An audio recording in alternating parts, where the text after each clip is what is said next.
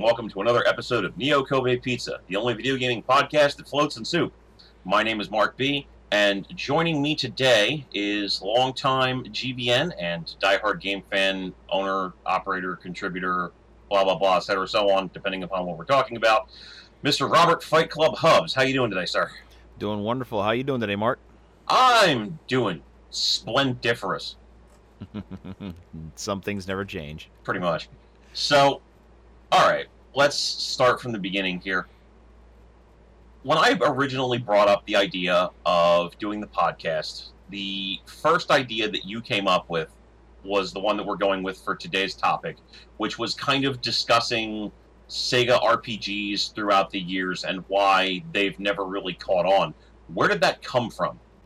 I think it's because you've been a big fan of the Phantasy Star uh, franchise, and you've mentioned it many times about Phantasy Star 4, and I'm like, you know, there's not many people I've talked to that uh, are such big fans of the Phantasy Star genre or Sega RPGs in general. I mean, this also came to a head, you know, when we were talking about, you know, when we were having our little Final Fantasy debate back on uh, one of our GVN live shows. So I decided, you know what, this, this, this, I really want to know what's going on. Okay, that's fair. So, is it fair to say that you were not necessarily as exposed to the Phantasy Star or other Sega RPG franchises growing up? Like, were they part of your formative years, or did you get into them after the fact? Uh, it, I got into them after the fact. In fact, my first Phantasy Star game was three, but I borrowed it off of a friend for like a little bit. But that wasn't until like around like 96, 97. My first hardcore Phantasy Star experience was the uh, online version of Phantasy Star Online. Okay. On the Dreamcast. Okay, that's fair. So it's it's those games were mostly things that you experienced after the fact. That was kind of a thing that passed you by. I'm guessing you were more of a more of a Square or more of a Enix type person as you were growing up, maybe. Yeah, actually, absolutely, I was. Uh, I was actually really a big fan of the Final Fantasies. Um, four and six at the time were my favorites. Seven was a great game at the time when I played it. Be- when when it worked properly on my PC because I didn't have a PlayStation at the time.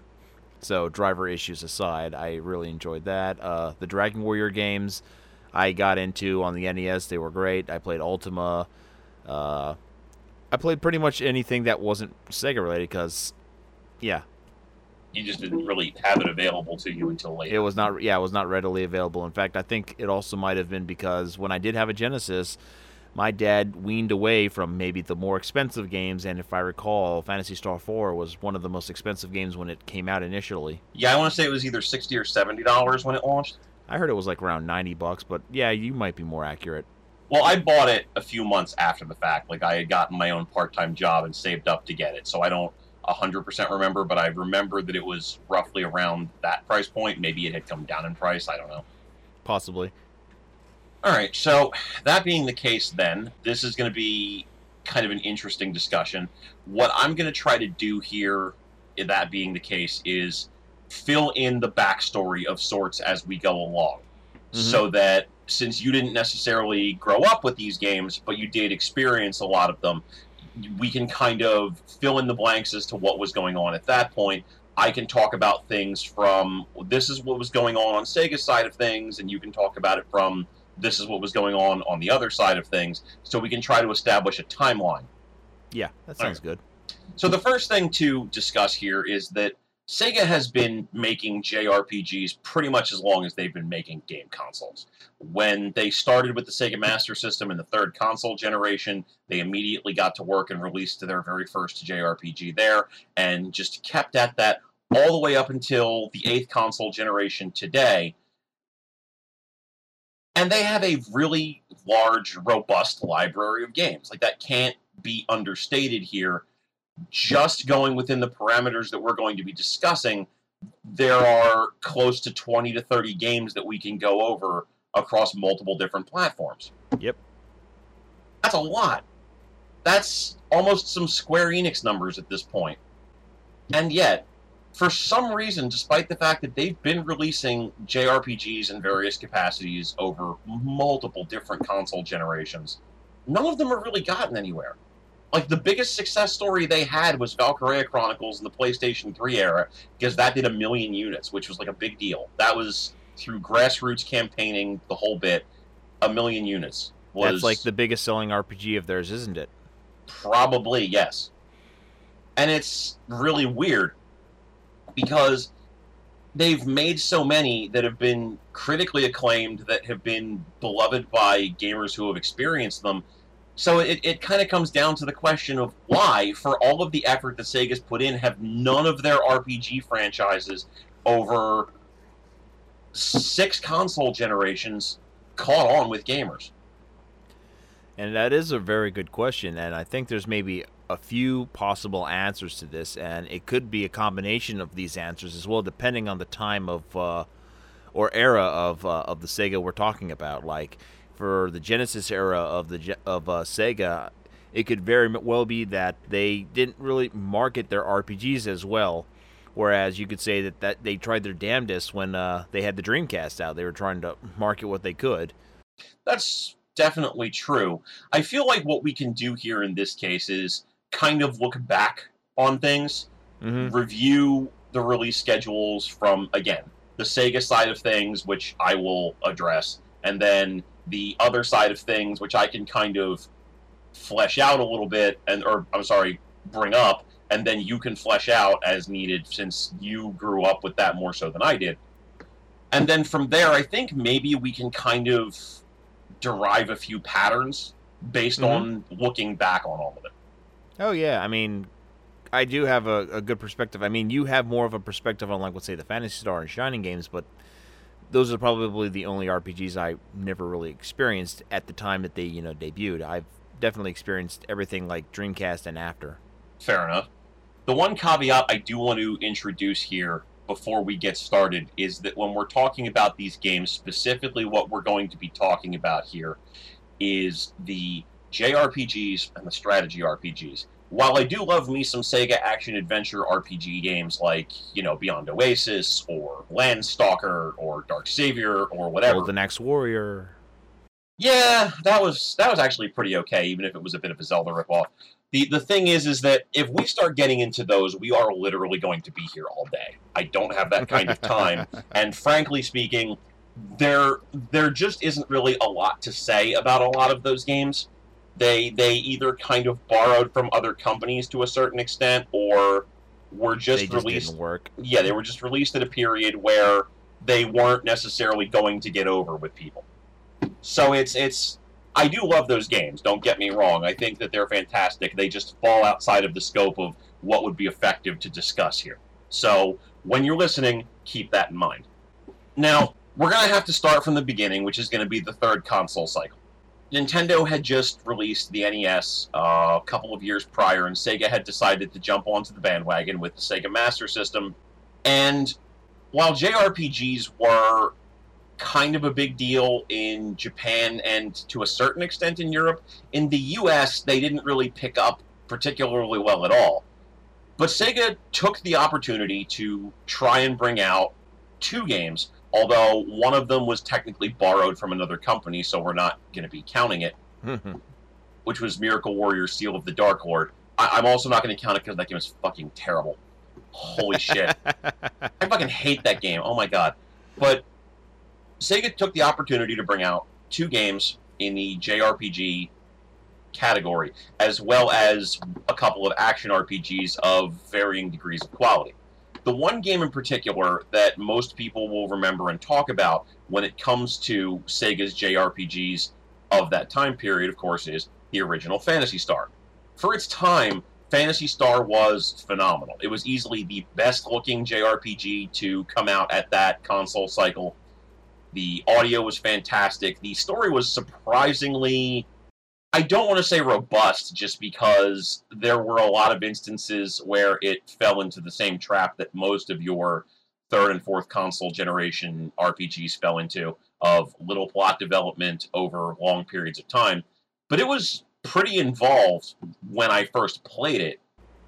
One of the first RPGs to actually have cutscenes of uh, dialogue. Yeah, exactly. That's another big point. It's the cutscenes weren't exactly animated or particularly involved. It was just, you know, talking head pictures over some text, but they were really neat and it was not a thing that you saw particularly if you were cycling back and forth between the NES and the Genesis. I'm sorry, the the NES and the Master System, because while NES games often had decently high quality stories, games like Dragon Warrior and Final Fantasy did not feature those sorts of things. It was an amazing looking game. It was a game that held up surprisingly well, even outside of its console generation, and it basically made like no fucking money. Meanwhile, over on the NES side of things, there were two major games that came out Dragon Warrior, which inspired a craze that lasted years, and Final Fantasy, which was a game that Squaresoft originally released as a swan song for their company and made so much fucking money that it saved the entire damn company. well, you would have spent more time with those than I did, Robert. What are your thoughts? Well, my first RPG ever, believe it or not, was Dragon Warrior. I actually came home one day and, you know, it was kind of a surprise. My mom picked the game up from a pawn shop. Uh, um, however, my second RPG was uh, Ultima Exodus. And needless to say, let's just let's just say that um, I'm glad I played Final Fantasy next because Ultima Exodus was almost the game that turned me away from RPGs. Wow. But uh, yeah, it I was not a big fan of that. Although I hear the PC version was better.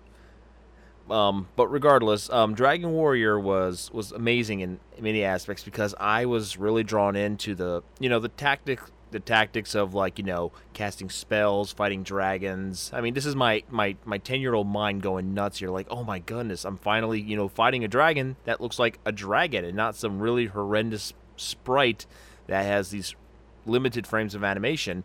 Even though they were still images, um, you had a whole vast world to explore that felt bigger than you know the original Legend of Zelda.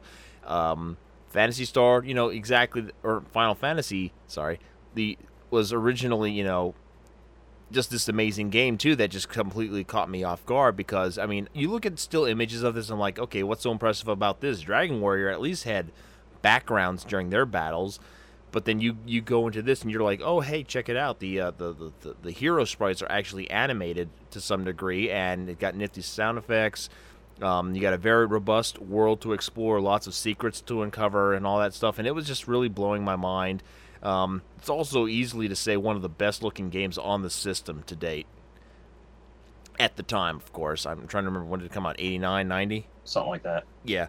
So, um, I mean, after that, I mean, Dragon Warrior 2, 3, and 4, I mean, every ga- every one of those games that kept coming out on the system is just like vast improvement one over the other. Like right away, when you start off with with uh, Dragon Warrior 2, it, it starts off with an in, with an introductory story. The castle's being invaded, the princess is kidnapped, the king was killed. A lone soldier manages to escape all the way to a faraway kingdom to find a hero to save the day.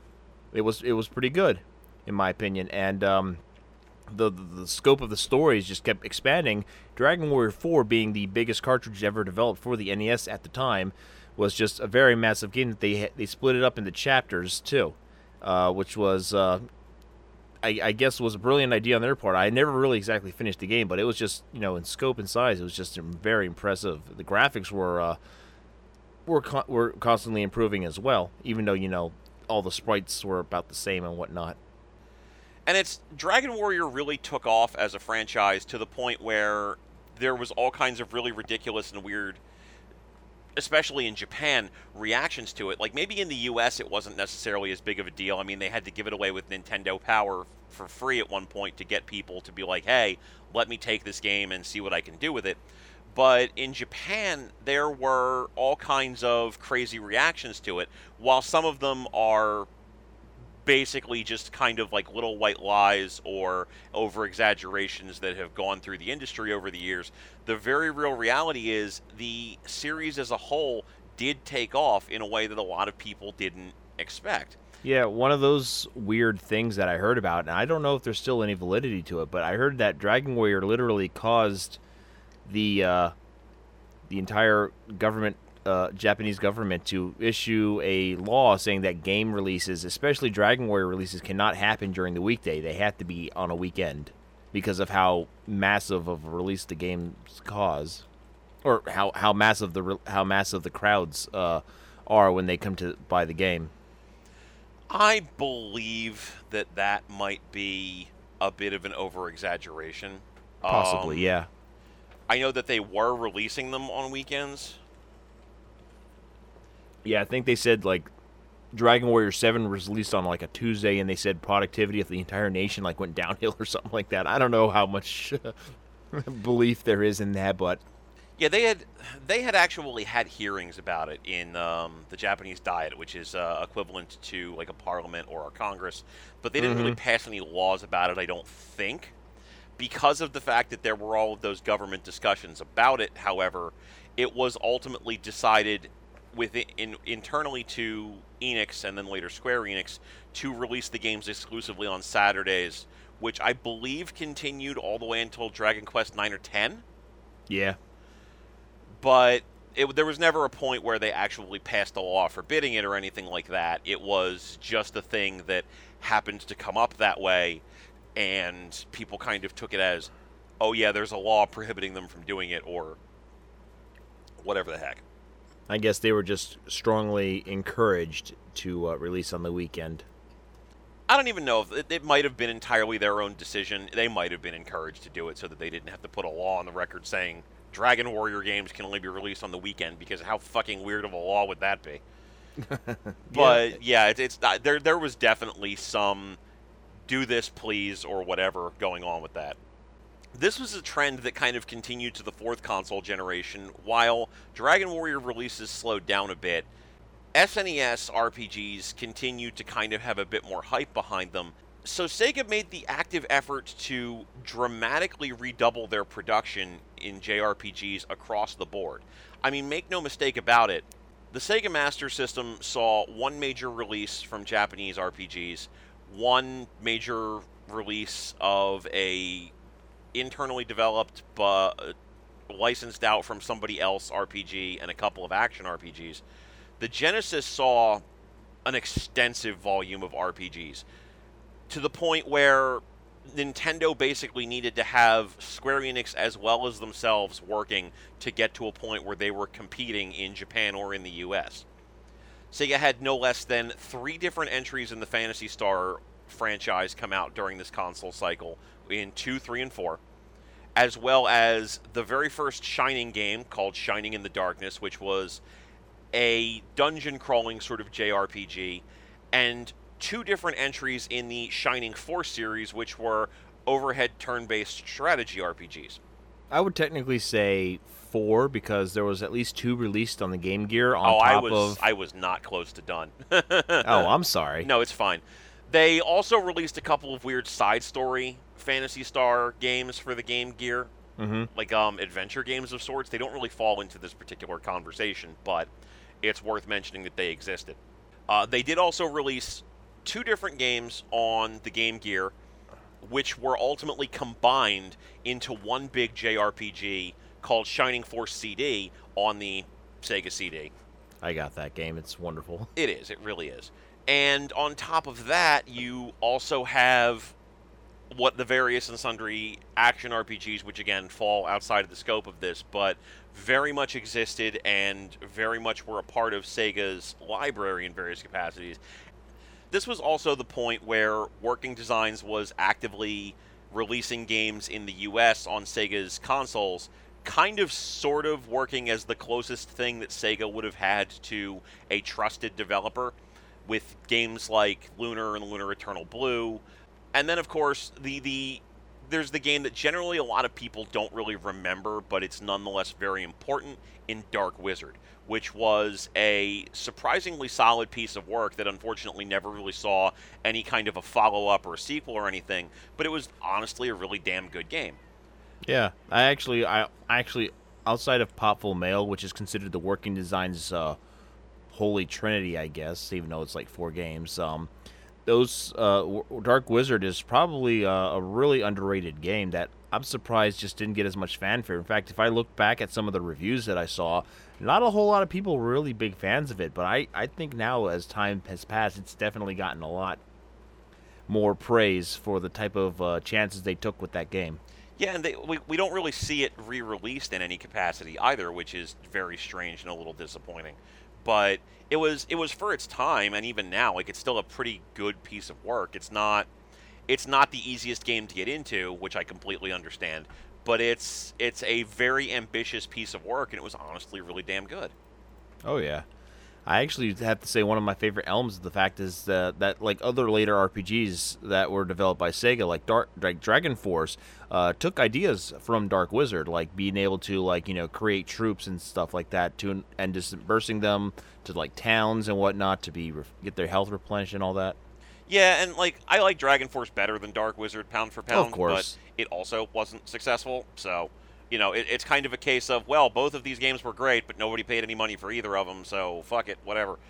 But it, it's the thing is, is that Sega was on a roll, a really, really big roll with JRPGs during this time period. They released more JRPGs for the Genesis, the Sega CD, the Game Gear than they released for any other platform at any other point in time. Like the fourth console generation was a JRPG renaissance for Sega almost exclusively.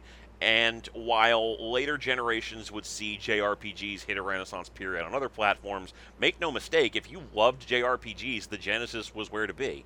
Oh, absolutely. And unfortunately, that didn't really translate to great sales for Sega, as while the games made enough money to continue to be just profitable enough that Sega would want to keep making them, the games didn't actually end up being profitable enough that you would look at them and say, oh, these games were a huge rip roaring success.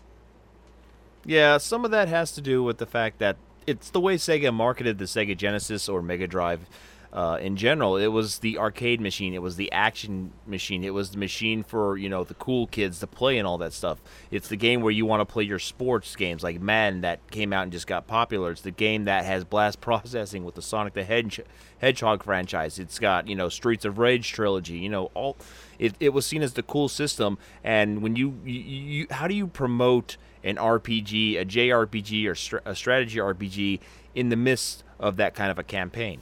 to be fair, I can completely see where you're coming from, but you would think to a certain extent with the amount of raw popularity that the Genesis had that there would have been some room for people to jump in and invest that money because it's it's not like Sega was losing for the entire console cycle. We know the numbers now, and Sega did indeed lose the fourth console generation, but it was very close. And for a number of years, Sega was straight up winning you would think at some point during that process that winning the console war would have translated to a better investment in these games.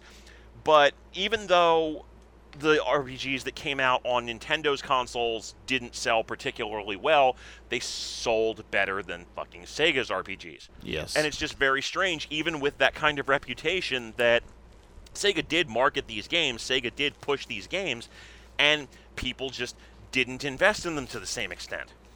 I also think it has to do with the fact that uh, it, it depends on who was making the games. By the Super Nintendo and Genesis fourth console generation era, people already knew who Square Enix and uh, who well Square and Enix was. Whereas you come on to the Sega Genesis, you're like, wait, Sega also makes these type of games, and it kind of I guess it's kind of hard for some people who you know are buying into the Genesis for the action games want to maybe trend uh, move into the RPG genre, whereas people who got the Super Nintendo most likely was like, okay, hey, I remember these developers. They got some really cool looking games. Hey, look, Enix released one of their first RPGs, which was Seventh Saga. That game is freaking hardcore. Then you got Square, who came out with Final Fantasy IV, Final Fantasy, well, Final Fantasy II in the U.S and uh, Final Fantasy III, and uh, you know Mystic Quest, and a couple of other games uh, as well, like uh, like Mario RPG. So you have these uh, established, trusted companies uh, making games on one platform, and people aren't so sure about Sega making these RPGs because all they had at that time was Phantasy Star on the Master System. And I can I can kind of agree with that to a point, especially during the early days of the console cycle. But I mean, look at it from the alternative perspective. By the time the console cycle was coming to an end, you've got Sega having made these games for years, years at this point, and reviewers have said Phantasy Star 2 is great, Shining Force is great, Shining in the Darkness is great, Shining Force 2 is great, uh, blah blah blah, whatever. You've got that certain amount of well, okay, these are probably games that I can trust.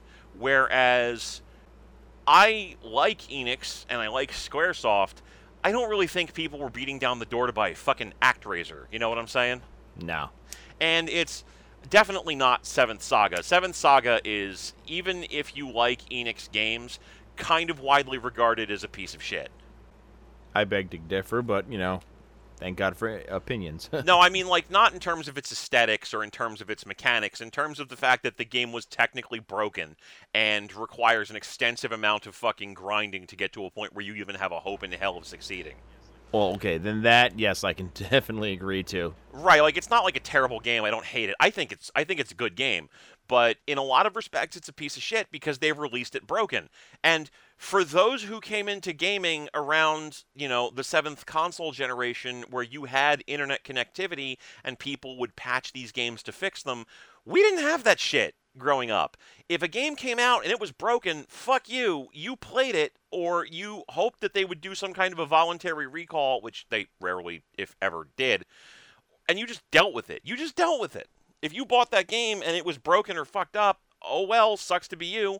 And like when I was a kid growing up, I got a decent amount of games because you know I, I, I was an only child and baby and video games were my babysitter. But for a lot of kids, it was I get four games a year, maybe. And if this game that I ask for is fucked up, well, I- am beat because they're never going to fix it. Yep. But it is worth noting that Sega's big legacy coming out of the fourth console generation two games Fantasy Star 4, Shining Force 2. And which I personally love Shining CD better, but Shining Force 2 is their legacy title. It is the game that they made that is the standard bearer for the Shining series by and large. On the other hand, Nintendo ended up walking away with three legacy titles to variable degrees Final Fantasy VI, Chrono Trigger, Super Mario RPG. And yeah, all of those are Square titles in the US. But that's also not counting, you know, other franchises that debuted, like the Breath of Fire series brought out by Capcom. Yeah, but Breath of Fire was always kind of a, a I don't even want to say like a tertiary franchise because it was never really a focal point for Capcom, and it was never really a franchise that was making Capcom the kind of money that Street Fighter or Mega Man were making them. But they still continued to make them because, surprisingly, it ended up being a hit. It ended up being a hit to a point, but it wasn't like nobody talks about. Very few people, put it this way, talk about the Breath of Fire series in the same conversation as Final Fantasy or Dragon Warrior or even Phantasy Star. Like it's it's at the time that Breath of Fire was out, pound for pound it was it was still a notable franchise, but it was kind of your lowest tier franchise, I would think. For a low tier though, but I would still say that back in the day, like in the early '90s, mid '90s, it was still a franchise that was even talked about in the same breath of uh, you know, SNES RPGs. Whereas nowadays, it's really not really talked about. But I mean, we're also talking about Capcom back in the day. Whereas if a franchise wasn't popular like Mega Man or Mega Man X was, they practically dropped the games. Like we never, I mean, Bionic Commando was memorable, but you know, I don't think it sold that well, and they never made a sequel. In fact, it what it took them over 20 years before they finally made one. Well, a remake first, and then a sequel, which, yeah. technically speaking, you know, once again kind of killed the franchise for a few years. But yeah, it's it's Capcom was definitely not somebody to invest in those kinds of games unless they were making them some money. I, I just feel like again, it, it was not a franchise that was making the big dollars. And I feel like it, it, in a lot of cases, Breath of Fire is one of those franchises that everybody who played JRPGs at that point remembers, but it's not a franchise that lived outside of the PlayStation 2 era and the game that they released in the PlayStation 2 era was not the best that it could be.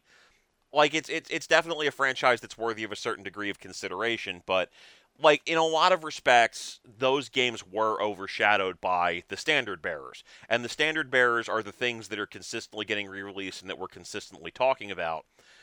But it, it's it's like Final Fantasy VI and Chrono Trigger are the games everybody loves. Even in that same conversation, nobody, not as many people say like, "Hey, Phantasy Star 4 was really great. I loved that game." Even though Sega still had that kind of close to even footing with the SNES for several years. Yeah, the um, Super Nintendo, even though I heard it, it, it pretty much was a two to one margin near the end of the uh, fourth console cycle, or is it the fifth? I forget. That one's the fourth console cycle, and I wouldn't say it's a two to one margin. I believe the numbers are like 38,000 to 45,000. No, million. But it's a like 38 million to 45 million, which is that's kind of different from the numbers I read because the numbers I read, which was like a few years ago, and I actually did look up updated figures, and it's perplexed me. the The figures were like 48 million Super Nintendos to like 22 million uh, Sega Genesis Mega Drives, and then now that now it seems like an additional 20 million was somehow like added to that sales list since the last time I looked at it. Yeah, I don't I don't feel like you know, I don't feel like Sega was, you know, trying to sweeten the numbers or whatever because at this point you still can't change the fact that you lost. But going mm-hmm. in and looking at the Wikipedia pages just right now for reference, which I know, I know, uh, Wikipedia, but fuck you. You tell me where I can find any better data across the world. Super Nintendo had 49.1 million, so rounded up to 50. Sega ended up at 30.75, not counting the extras. So it's 50 to 30, which is not quite 2 to 1. Like that would be that would be like 60 to 30, but it's it's like 1.6, 1.75, something in that neighborhood. So it's not a not an unrespectable showing by any stretch of the imagination. It, it's definitely positive, but for a while there, Sega was still pretty damn competitive up until like I'd say the past like like the last two or three years. Sega was pretty competitive and was definitely the standard bearer in the U.S. for a while for reasons outside. And then they went add-on crazy. Yeah, that's that's a completely different conversation. But no, yeah, Sega Sega completely fucked themselves on that one, which is what it is. And then they totally screwed themselves thanks to uh, you know the guy in charge of Sega during the Saturn years. Yeah, that's that's an entirely different conversation, unfortunately. Well, I, it's sort of relatable. So, like, when you want to get to the uh, the next generation of consoles, uh, we could de- I could definitely elaborate. Well, let's just go on to that at this point. Actually, uh, fifth console generation is honestly kind of a low period for Sega JRPGs. Sega basically retired the Phantasy Star franchise outside of a collection that they released. And while they did release several entries in the Shining series, including three different entries in the Shining Force 3 catalog, uh, only one of which made it to the US, and Shining the Holy Ark, which went back to Shining in the Darkness's roots of being a first person dungeon crawler. That was pretty much it from Sega. We got Panzer Dragoon Saga. Well, I'm talking about like JRPGs. But yeah, we well, got that's still technically like a JRPG. It's still turn based. Eh, you could you could make an argument in both directions. Panzer Dragoon Saga is probably the closest that we're going to get outside of that. Sega also had that weird action Magic Knight Rayearth title, and Dragon Force, which was brought over by Working Designs but developed by Sega, which kind of sort of dark wizard ish but didn't really fit into any one category. The closest we could get to was strategy RPG, but it had more in common with something like an ogre battle than anything else, which is fine. It was still a great game. It just it it kind of straddles a couple of different genres. It qualifies for this for the purposes of what we're discussing here, but it was a very odd game. Outside of that though, we didn't really see a lot of Sega games that were true JRPGs in the strictest sense of things. Again, there was also Albert Odyssey, which was more action oriented, and the Rayearth title, which was action oriented, both of which came from working designs.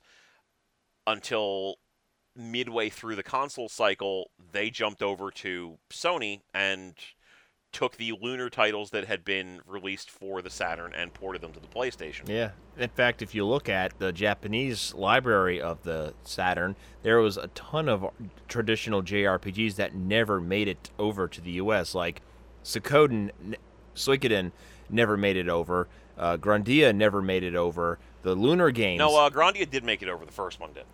Well, it made it over for the PlayStation, but not for the uh, yeah, yeah. That's true. That's true. That's true.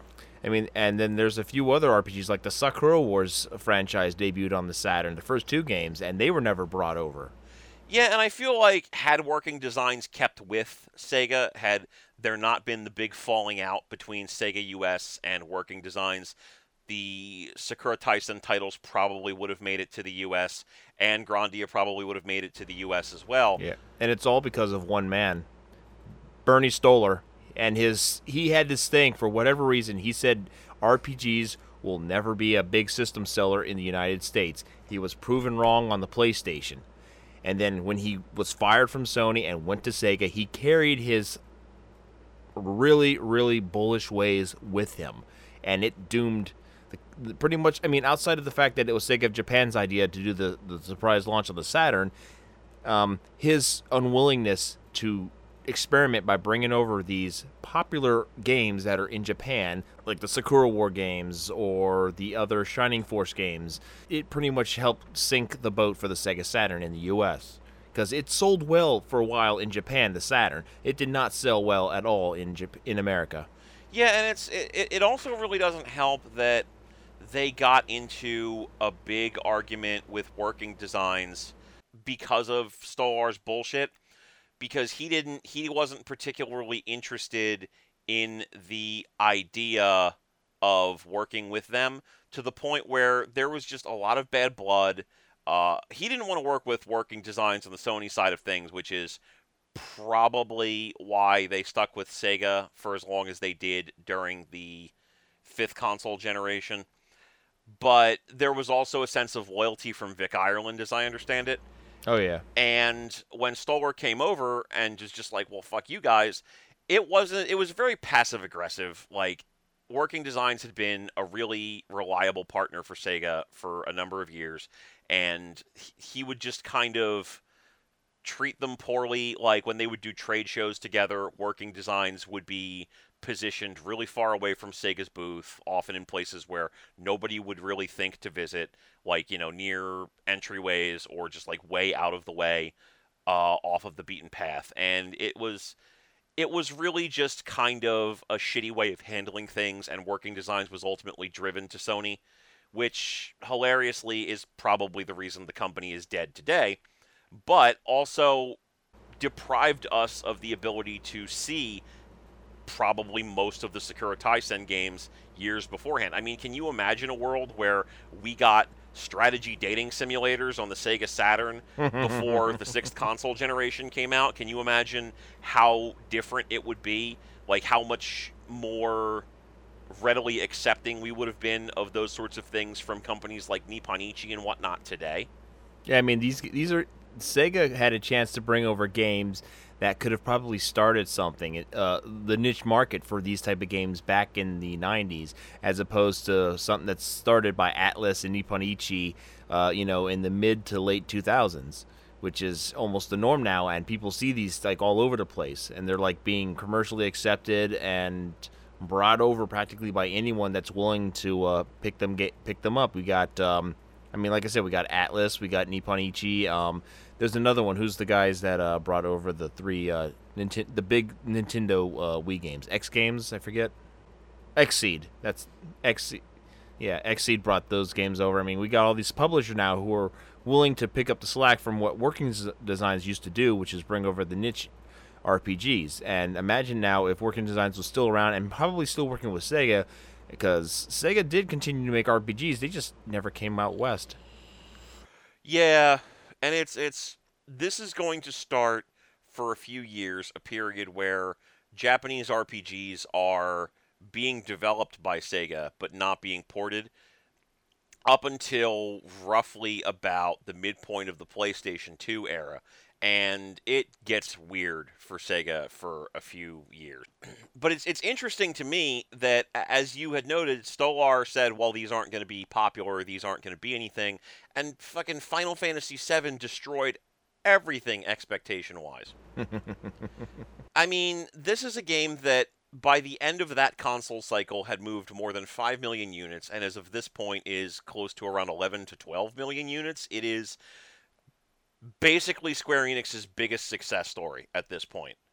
It's one of the biggest franchises that Square had anything to do with developing. It's or franchise entries, I should say.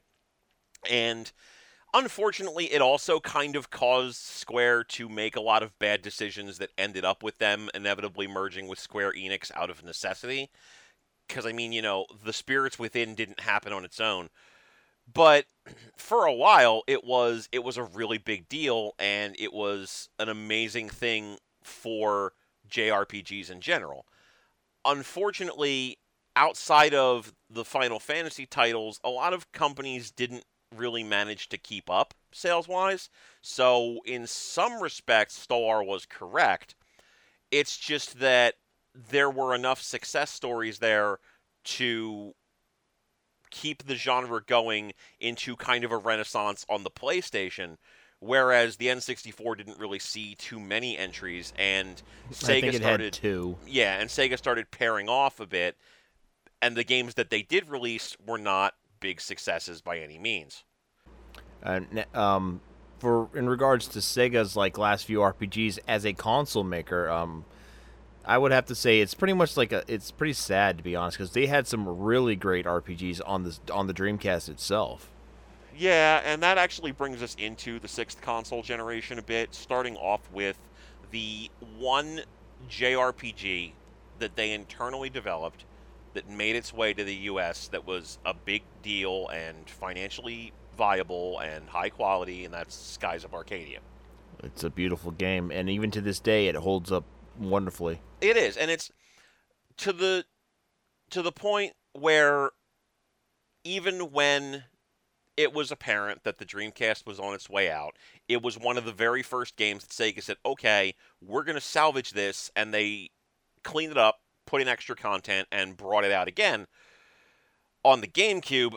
So maybe it's just that Sega makes bad decisions. I don't know. I definitely have to say it was a bad decision on their part. I mean, the game was originally planned to be released on both the PlayStation 2 and the GameCube but for whatever reason, I guess there was an issue. That I I don't know what the problem was, but they canceled the port for the PlayStation 2 and made it practically a GameCube exclusive. Which, you know, at the same time, now that the Xbox is out, and you know Sega is literally splitting up in three, releasing games for all three systems. So you would think they would try and at least port the game to as many consoles as they can to get as big an audience as they could, but they stick to the the, the the least selling console of that generation. Yeah, and I feel like it's really interesting too because I never got the impression that Sega was particularly invested in trying to make games for the Xbox until the next generation. Like you, you didn't really see Sega's best and brightest appearing on the Xbox in any capacity, which small wonder the games were not selling in Japan, obviously. But it's interesting because it seemed as though they invested a lot of their effort into the PlayStation 2 because they knew the PlayStation 2 was the de facto winner but they they kept giving these things to Nintendo for whatever reason and it just it never struck me as particularly good business sense and I think that probably hurt them as much as anything else because Skies of Arcadia did have that opportunity especially if they had ported it at the time that they did to have still been a winner because at that point JRPGs were something that the market was hungry for and wasn't really getting a lot of and if they did it was really weird shit. Like I can't even remember the name of it, but there was this. I, I want to say it was Otogi Demon King or something like that. Otogi for the Xbox, yeah. Okage Shadow King. There we Okage, go. Okage, there we go. Yeah, yeah, yeah. Yeah, that game was aesthetically interesting, but Jesus Christ, that was a piece of trash. and there was that. There was Ephemeral Fantasia, which you know, we should have known that Konami was a horrible fucking company years before when that game came out because that game was a fucking hate crime. Oh, yeah. Jesus Christ.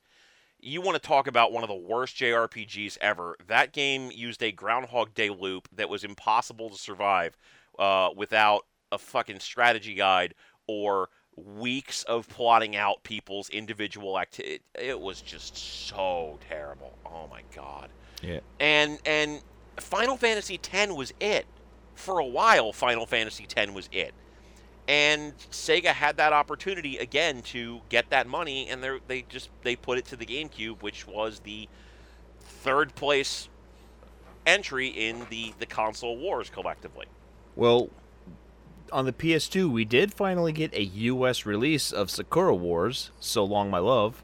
Yeah, at the very, very, very, end very, very end of the system's life cycle, which I actually want to talk about a little later because it, it, it, it has equivalent impact elsewhere. But outside of Skies of Arcadia, Sega doesn't really release any other JRPGs during this console cycle, like at all. They no. released Shining games, but they, they were all actual. They were all action RPGs that were not very good. They did do the uh, Sega Ages remakes of Phantasy Star 1 and 2, but they never got ported to the US. Nope. There was a plan to do that. I don't remember the name of the developer, but they're dead now, so it doesn't matter. I promise you, they've released one game, and you probably don't own it. There was a company that was going to port all three of the planned Sega Ages Phantasy Star remakes in one collection to the PlayStation 2, and that would have been awesome. It was announced right after Phantasy Star Generations 2 came out in Japan, and everybody was just chomping at the bit to get this. Like, I pre ordered this with my, at the time, local EB Games, hoping against hope that this thing would come out, and instead, Sega of Japan canceled Phantasy Star 4 in the Sega Ages lineup, and then that developer quietly went out of business. The closest that we got was a rebirth of the Phantasy Star series, which even then wasn't a traditional Japanese RPG. We got Phantasy Star Online. And I love Phantasy Star Online, don't get me wrong, but it's not Phantasy Star. Not in the traditional sense. Right, exactly. It it isn't that sort of experience. And Sega just kind of outside of the Sakura Taisen games that they were releasing in Japan, Sega just kind of quietly abandons the JRPG genre at this point for a few years, actually. Mm-hmm. And it's weird because, again, on on the PlayStation, the the renaissance that we had seen of JRPGs for the PlayStation 2 had, had started to die off. You know, this was the time period where Working Designs actively ceases to exist as a company towards the end of the PlayStation 2 era. Thanks in no part to Sony, Sony of uh, America's uh, policy towards game publishing. Yeah, that was a big part of it, and a bunch of other companies were screwed over at that point. But in general, we just start seeing a lot less JRPGs during this cycle. Atlus still developed games, although they kind of got into some shit with Sony to the point where Atlus of Japan decided to give Sony the biggest middle finger possible by releasing a Megaten game for the Xbox that never came to the US and was never going to, but essentially doing so as a way of saying, fuck you, we're not going to take your bullshit. Which I think was I think was a big part in how they eventually softened how they handled these sorts of things. Because you know, From Software had no say in what Agetec could do as far as porting games, and working designs quietly died off. But Atlus at the time, you know, the Megaten franchise has never been a big hit here until Persona, but in Japan, it's probably the number three or number four JRPG franchise, pound for pound. So they have that kind of weight, at least in Japan, to say, hey, Sony, you remember how you didn't let us bring Innocent Sin over to the US because of Gay and Hitler? Fuck you. We're going to make games for the Xbox just as a scare tactic, and it, it kind of worked because we haven't heard about those stories so much post the PlayStation 2 era. But it's it's for the PlayStation 2 in general, there's a lot less JRPGs coming out, and the JRPGs that are coming out are generally higher budget productions.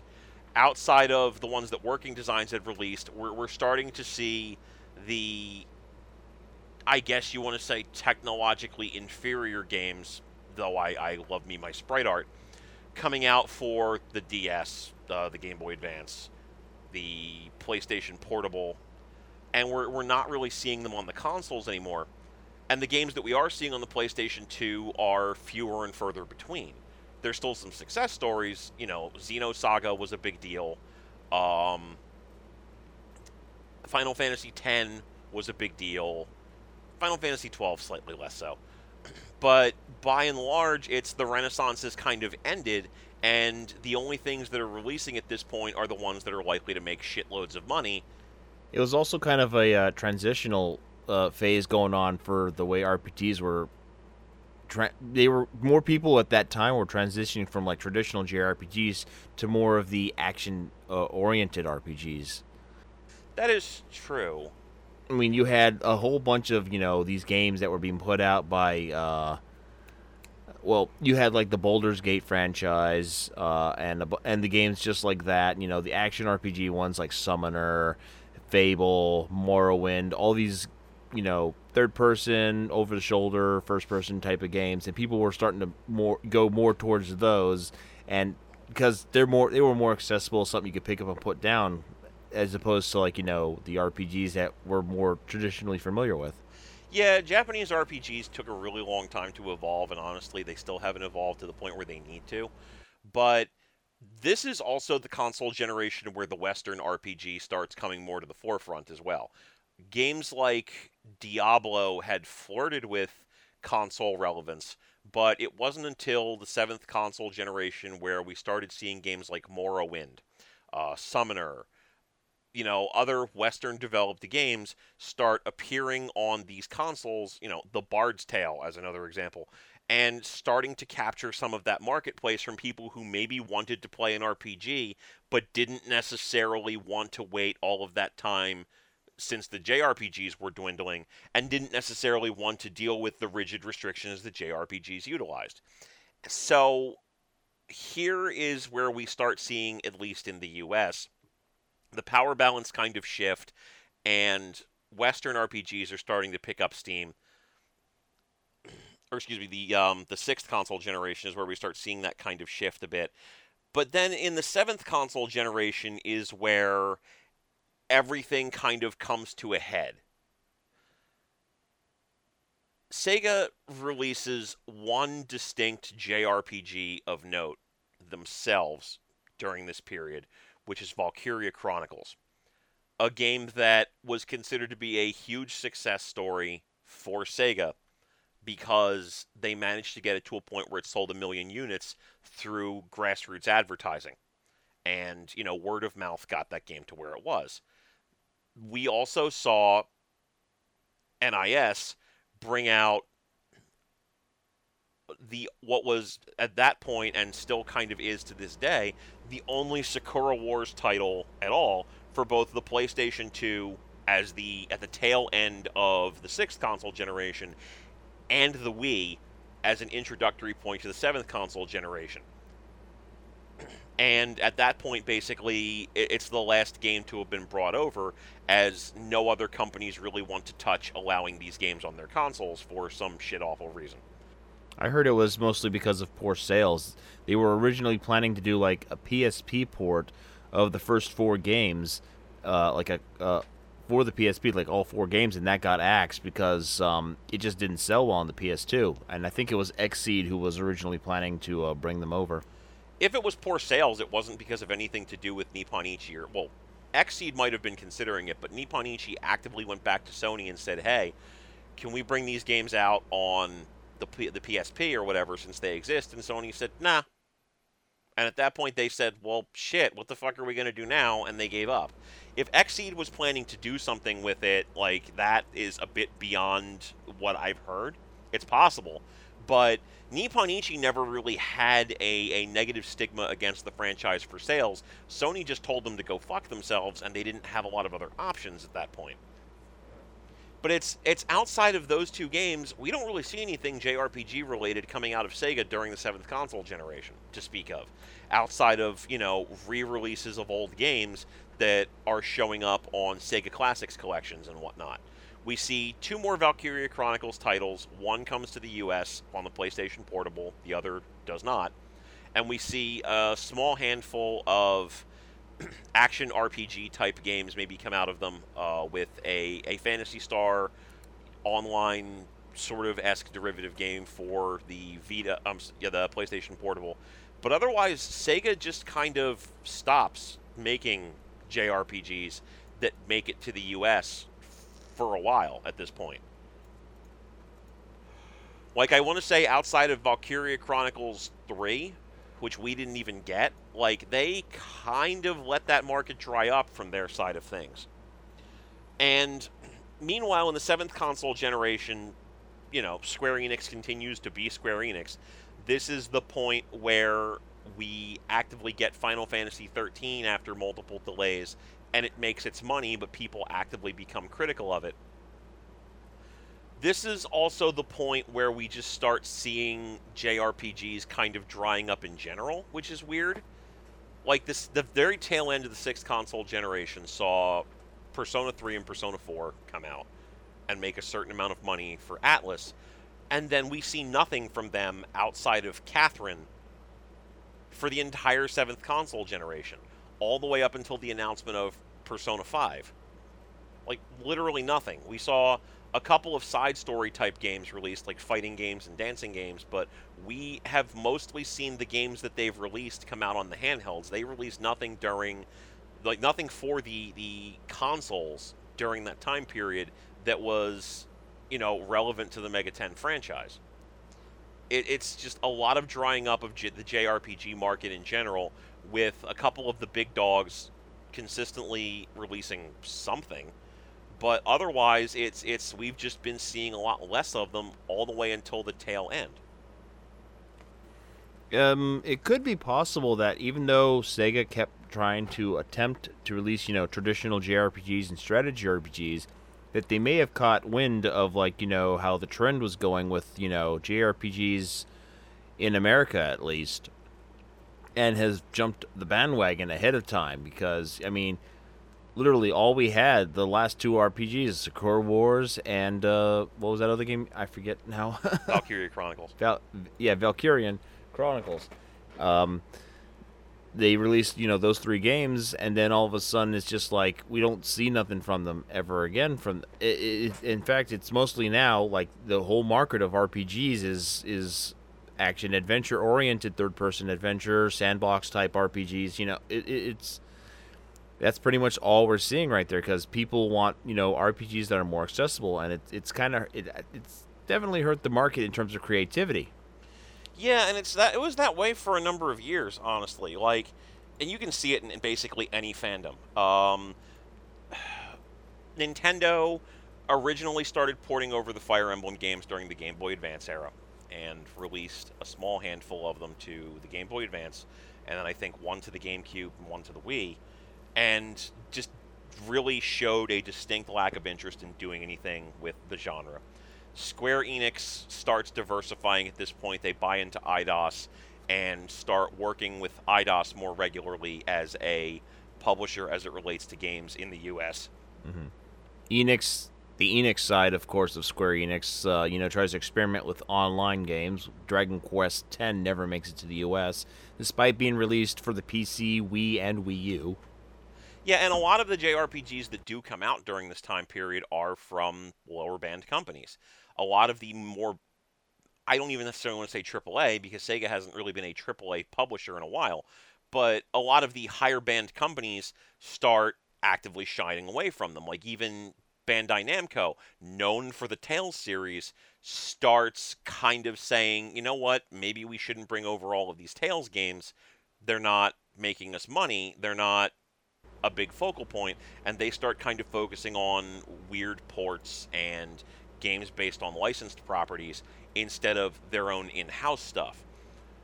The companies that are releasing these games are basically Xseed and Nippon-ichi for a while, and then eventually Idea Factory kind of expands out of Nippon-ichi and starts releasing their own games in the US exclusively. And these are all really niche products that aren't big sellers, but they're doing okay for these companies. So it's it's it's we've all of a sudden got these companies that are just opening up their own branches in the U.S. to do what Working Designs wasn't doing anymore, because again, you know, Nippon-ichi is a division of Nippon-ichi Japan. Uh, Idea Factory, obviously, a division of Idea Factory, and Xseed is a division of Marvelous, and they all start porting their own games to the U.S. marketplace and I, I, don't want to leave out Aksys here either, although their existence predominantly revolves around porting anything that Arc System Works makes. Let's be honest. Mm-hmm. And for a while, outside of these like niche publishers, the market kind of dries up for a bit. Until about two years ago, Bandai Namco has kind of a revelation, and they realize, shit, why don't we just start bringing out these games and see if people will pay money for them? And all of a sudden, in rapid succession, we start seeing Sword Art Online games. We start seeing games based on something other than Naruto and Dragon Ball Z. They fucking brought out a Saint Seiya game, for Christ's sake.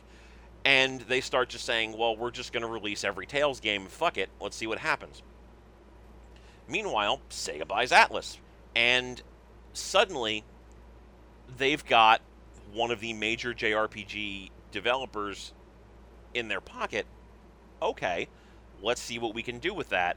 And they just start kind of relying on Atlus a bit for that. So they decide, you know what, let's re release Valkyria Chronicles, let's start making the games that the fan base wants and see what happens. And they're already talking about re releasing Valkyria Chronicles 3 in the US, which they never did. On top of them bringing out Seventh Dragon 3 on the 3DS just this year. And it's it's none of these games are big success stories in any case, but it shows a sign to at least give that another shot. So maybe they've got another opportunity to release something. But it's it's just very weird to realize that during all of these periods where these games were at their peaks, Sega never had a big seller to the point where when these things started winding down, Sega said, "Fuck it," and just stopped making them. That's a shame too, to be truthfully honest, because despite the fact that you know some of the games weren't big sellers, like Skies of Arcadia has potential that if they were to re-release that game right now, I get and on multiple platforms, I guarantee you that would probably finally hit a million sales. I believe the initial Dreamcast sales were somewhere just above five hundred thousand. Yeah, and it's I feel like looking at these things though, it, it, you can start to see like a few basic patterns as to why these games never took off. Part of it obviously has to do with them being entirely on Sega consoles. And while the Genesis was competitive with the Super Nintendo, the, the Dreamcast struggled to make 10 million units and ultimately didn't. Uh, the Saturn was a colossal failure in all possible respects and outside of Japan, and even then it wasn't any great shakes. And the Master System was just not able to compete with the NES because nothing could have. A little too late to the party as well. yeah, it's it's you have all these different consoles that were just always never best in show. Even the Genesis was competitive for a couple of years, but they still ended up losing. And it's important to note that, you know, second place may just still be the first loser, but you can still make some money from that. And Sega was never in a position to even try in a lot of cases. Because the Master System was just kind of a DOA console in a lot of respects. The Dreamcast was severely screwed right from jump, and everybody kind of knew it. Yeah, the moment they announced the PS2, it was just game over. Mm-hmm. and it's you can't really expect any kind of great success stories from Phantasy Star. You can't really expect any kind of great success stories from the Dreamcast release of Skies of Arcadia. But it's it's clear that up until the point where Sega became their own private developer and started releasing games on the PlayStation 2, the Xbox, the GameCube, that they were never in a position where they could have drawn Final Fantasy VII money because they were never in a position where they had the installed user base to try and do that.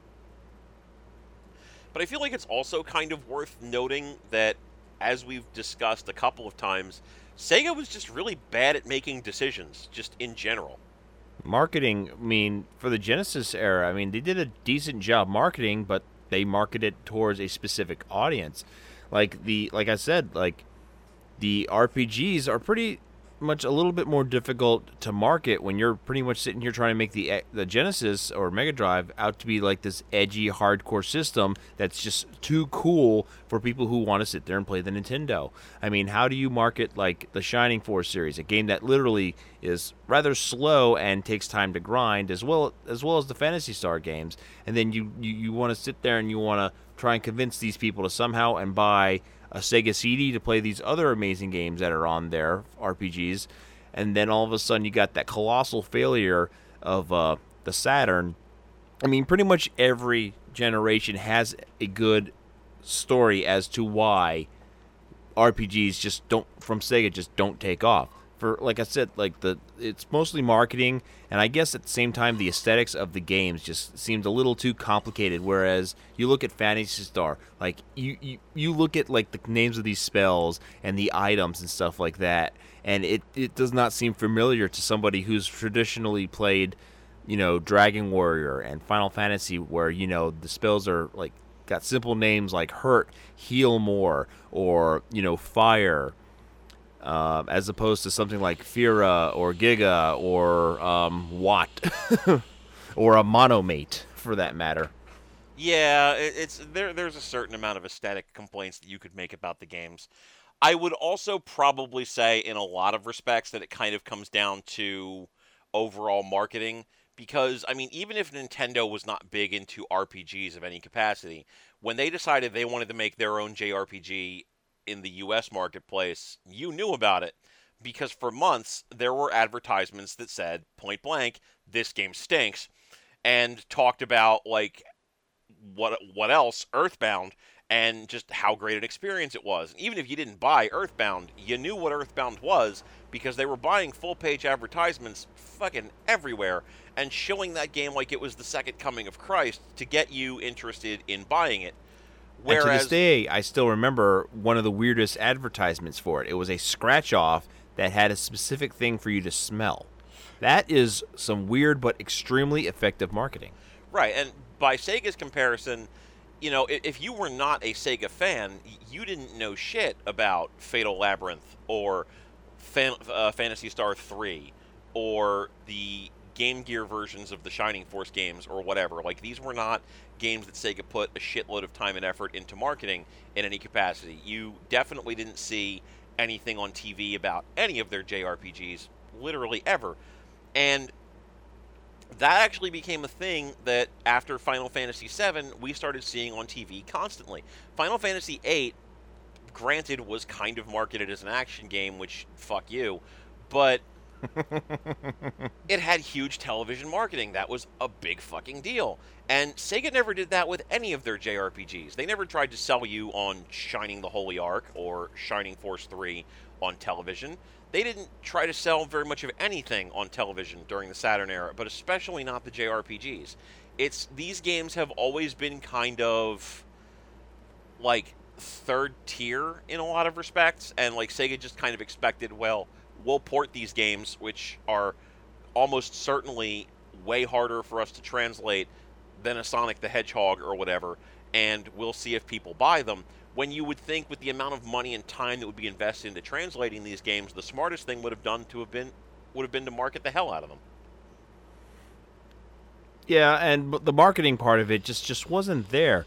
I mean, if you look at the '90s, I mean, Sega did everything they could to just pretty much they they pretty much made their ads to attack Nintendo directly. It wasn't so much about the games; it was just like 30 second video small clips of the game. You never saw a single RPG in any one of those clips or montages or commercials because just Sega just wanted to be seen a certain way.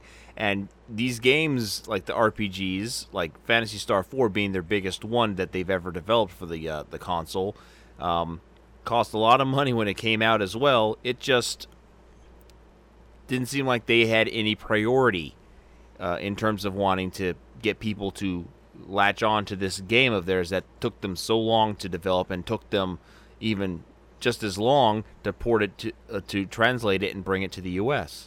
Yeah, and it, it's also really interesting too because Sega's kind of sort of picking up the idea of hey, let's re-release Valkyria Chronicles. Hey, let's re-release Valkyria Chronicles 3. Hey, let's port Seventh Dragon.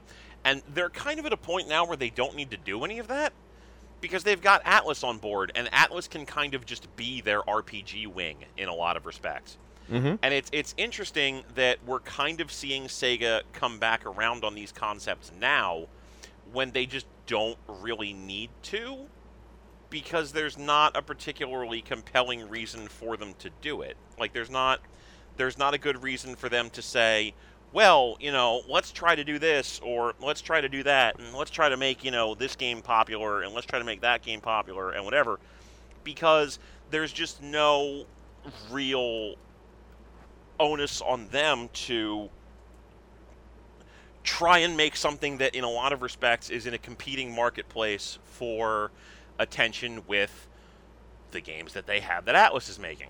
So I kind of wonder if maybe that's just not going to be a thing that we're even going to see out of them at this point. Like maybe maybe they're just going to try and release the old games that they've released and just call it a day. But it's interesting that after years and years of just kind of not doing anything with the genre that we're suddenly starting to see kind of an uptick in their recognizable behavior on it when we haven't seen anything come out of them since, again, Valkyria Chronicles 2 for the most part. I mean, like maybe it's possible that they can try and release another top shelf game, or that they can try to release a game that is instantly recognizable as being the the the big hot thing. I don't think it's going to happen, but it's certainly possible. But it's just kind of interesting that we're at this point where Sega's giving it another kick at the can, metaphorically speaking, when JRPGs were, were kind of a niche product for a number of years. Yeah, um, niche.